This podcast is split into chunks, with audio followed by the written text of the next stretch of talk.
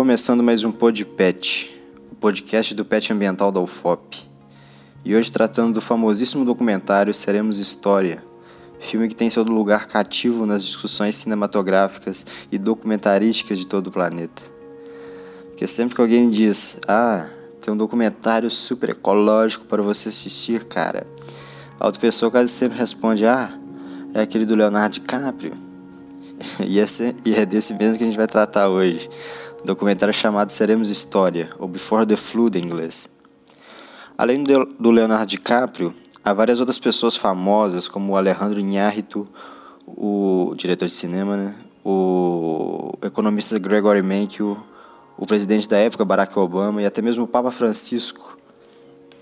Interessante que ele foi lançado no Brasil com o título Seremos História, com uma interrogação, pois a forma como é tratada a questão ambiental no documentário é bastante pesada, uma abordagem apocalíptica, como veremos adiante. Bom, de forma preliminar, o Leonardo DiCaprio não apresenta esse documentário por acaso. Ele é um sujeito dessas estrelas dos Estados Unidos uh, que sempre esteve engajado com os assuntos relacionados aos problemas ambientais. Desde os anos 90, ele tem uma participação ativa nisso. Recentemente, ele conseguiu uma cátedra na ONU como padrinho, como figura honorífica de defensor do meio ambiente. E foi concebido esse documentário com produção da National Geographic, com a apresentação do Leonardo DiCaprio, é, escrito e dirigido pelo diretor Fisher Stevens. DiCaprio então parte numa aventura para tentar entender quais as consequências reais dos problemas ambientais, se há soluções e se sim, como implementar essas soluções. Uma imagem muito significativa e que será o carro-chefe de todo o argumento do filme é um quadro do pintor renascentista Hieronymus Bosch, chamado O Jardim das Delícias Terrenas. Esse quadro é bem célebre, bem rico em detalhes e é composto por três painéis. Nele é como se Bosque estivesse descrevendo um processo de ascensão e queda da humanidade, onde no primeiro painel é retratado algo como o Jardim do Éden, e nele tem coisas muito bonitas, muito harmônicas, ordenadas. No, no segundo painel se vê muitas coisas aglomeradas de forma desordenada, com práticas hedonistas e libertinas. No terceiro painel é como se fosse o declínio, a queda da humanidade. E é horrível, infernal, com fogo, criaturas e sofrimento. É como se o bosque estivesse mesmo delineando a criação, a corrupção e o castigo, em termos teológicos. Bom, mostrando esse quadro no início, o filme sugere que, quanto aos problemas ambientais, estamos como que reproduzindo esse, esse delineamento que Hieronymus Bosch traçou no quadro O Jardim das Delícias Terrenas. Porque é como se nós, enquanto seres humanos, no nosso desenvolvimento histórico, tivéssemos um primeiro painel, onde vivíamos harmonicamente com o meio ambiente, e chegamos a um segundo painel, onde o tratamos com irreverência, impômo-lo nossas vontades e a harmonia foi quebrada. Ou seja, nós gozamos das delícias terrenas que a natureza pode nos dar a custo de sua devastação.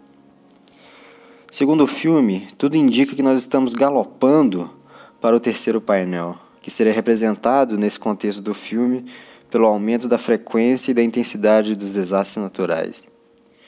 Essa é a imagem, o símbolo com o qual o filme trabalha. Uma imagem apocalíptica, evidentemente. Assim chegamos na definição, de fato, de uma questão ambiental proposta pelo filme, que se constitui pela mudança climática, pelo aumento da frequência de desastres naturais e pela extinção em massa de espécies, sempre com o detalhe de que tudo isso é causado pela ação antrópica, pela ação humana. A presença do homem no mundo alimenta essa questão ambiental em escala global, como Paul Crutzen chamou de antropoceno, que seria justamente um período da história natural em que a humanidade, enquanto espécie, começou a se tornar um agente de mudanças de magnitude geológica. O filme trata isso com alarde, né? pois esse poder geológico que nós conquistamos com o avanço tecnológico é esse poder de destruir tudo aquilo do qual nós dependemos, que é o, o meio ambiente natural. E bom, fica definida assim, de maneira mais resumida, a questão ambiental. Mudanças climáticas, desastres naturais mais frequentes e extinção em massa de espécies. O que fazer agora? Para tratar de tudo isso, o filme se vale de conhecimentos científicos. A autoridade a qual é dada voz é a ciência, sempre reforçando a legitimidade dos dados sobre as mudanças climáticas, quase sempre tratando como obviedade. Porque quase sempre um dos principais problemas atuais nesse âmbito é que ainda se debate a legitimidade das mudanças climáticas, do aquecimento global na esfera, digamos, aberta. Por mais que cientificamente haja discordância, a maioria massiva dos estudiosos, isso é mostrado pelo filme, pelo documentário, concorda com a legitimidade dos dados.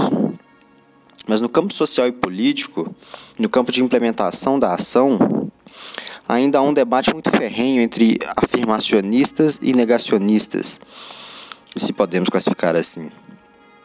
Dessa forma, o filme tenta fazer uma contribuição nesse sentido do tipo, não é que temos que discutir isso, é um fato consumado. É assim que o filme trata no campo teórico, como uma obviedade, ancorado, claro, na autoridade científica. Nisso nós entramos nas motivações que podem haver para resolver a questão ambiental, que se dividem tanto em motivações idealistas quanto utilitaristas, por assim dizer. Isso como que categoriza todas as atitudes possíveis favoráveis ao meio ambiente, pelo menos na contemporaneidade. Porque se pegarmos hoje um ambientalista qualquer, ou ele será um sujeito romântico daqueles que propõem a dignidade das coisas naturais, dos animais, ah, que é um papel do ser humano respeitar a natureza, conectando-se a ela e tudo mais, ou ele será alguém mais consequencialista, no sentido de Olha, se não cuidarmos do meio ambiente, nós vamos morrer. Vamos ser extintos enquanto espécie. O documentário oferece visões motivacionais nessas duas vias, portanto. É claro que os termos não são exibidos tão claramente de maneira tão linear quanto eu estou fazendo aqui. Ah, mas enfim, a, a, resolução proposta pelo filme, na voz do Leonardo DiCaprio, é uma resolução que depende muito da política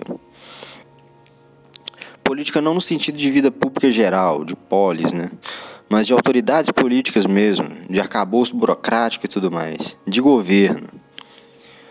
É também referida à responsabilidade dos cidadãos comuns, claro, mas parece estar mesmo nas mãos dos governantes. Mesmo em nível internacional, é a política como implementadora prática no campo social das soluções para a questão ambiental. Porque você veja, esse é um podcast de uma entidade acadêmica, o PET Ambiental da UFOP, que muitas vezes desempenha atividades extensionistas. E qual é o fundamento de uma atividade de extensão? É levar para fora da universidade algo que seja próprio da universidade, porque concebe-se isso como algo benéfico para a sociedade. Não raro, muitos conhecimentos adquiridos na universidade possuem alto valor científico mas em si mesmos apenas científicos, enquanto ainda estão só na universidade. Se os universitários reconhecem a utilidade social nesses conhecimentos, aplicá-los no mundo aberto, o mundo de fora da universidade, exige um esforço que está para além da ciência metódica que é exercida no meio acadêmico. Percebe? É preciso uma assimilação e uma aceitação por parte das pessoas da sociedade. Geralmente, essa assimilação e aceitação é feita por meios retóricos.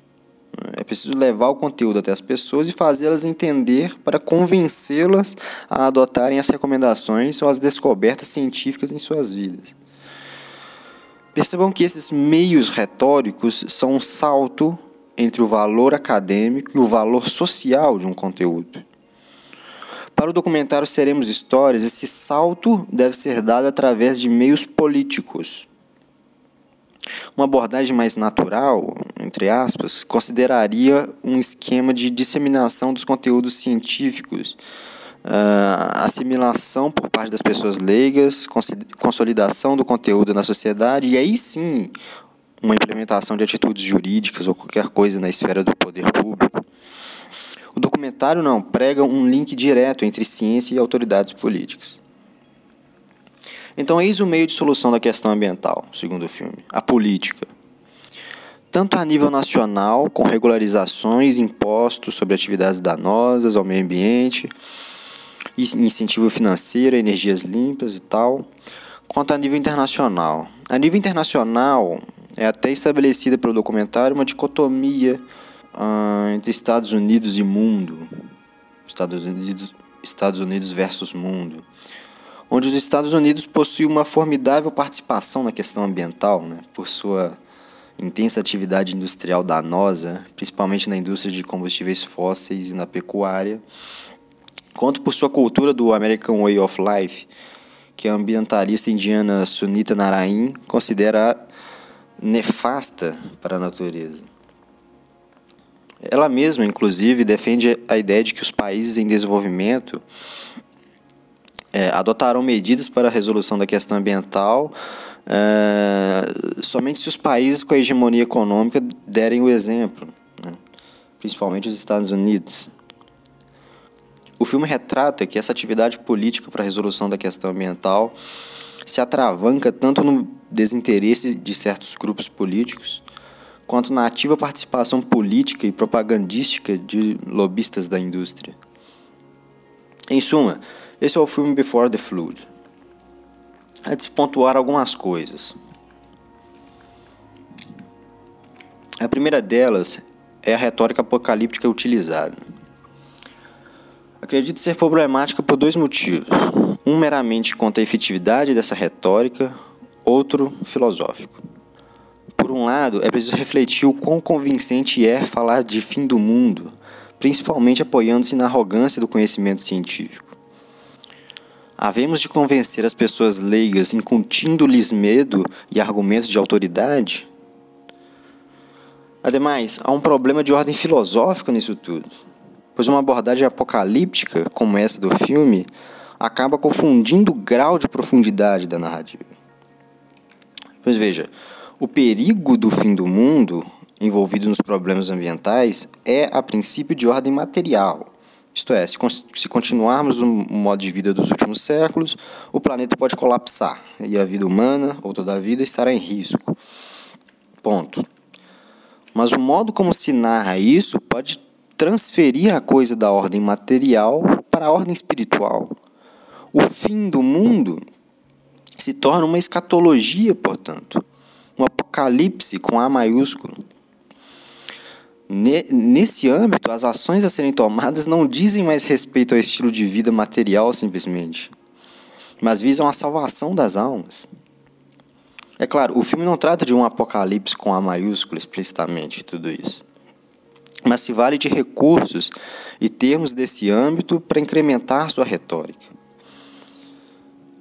A narrativa se desenvolve, se desenvolve num modelo de de que há uma situação de mácula, de culpa ou de pecado, ah, a iminência de um castigo no fim da história, ou seja, no escatom, e aos salvadores, que revelam a verdade sagrada e oferecem a expiação da humanidade.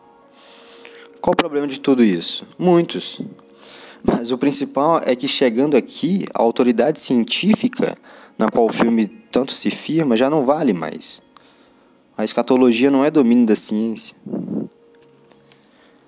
Fora esses dois detalhes, há ainda o ponto citado anteriormente sobre a efetividade de se ligar ciência e política diretamente para que as soluções ambientais sejam implementadas de cima para baixo. Também vale a reflexão crítica sobre esse método. Enfim, pode-se, é, e eu creio que deve-se criticar o tipo de narrativa utilizada pelo documentário, mas é preciso digeri-la Querendo ou não, o filme está ancorado em fatos implacáveis e os temas abordados devem sim ser discutidos e assimilados. A questão ambiental merece, no mínimo, a nossa reflexão. Esse documentário Seremos História. Vale a pena assistir.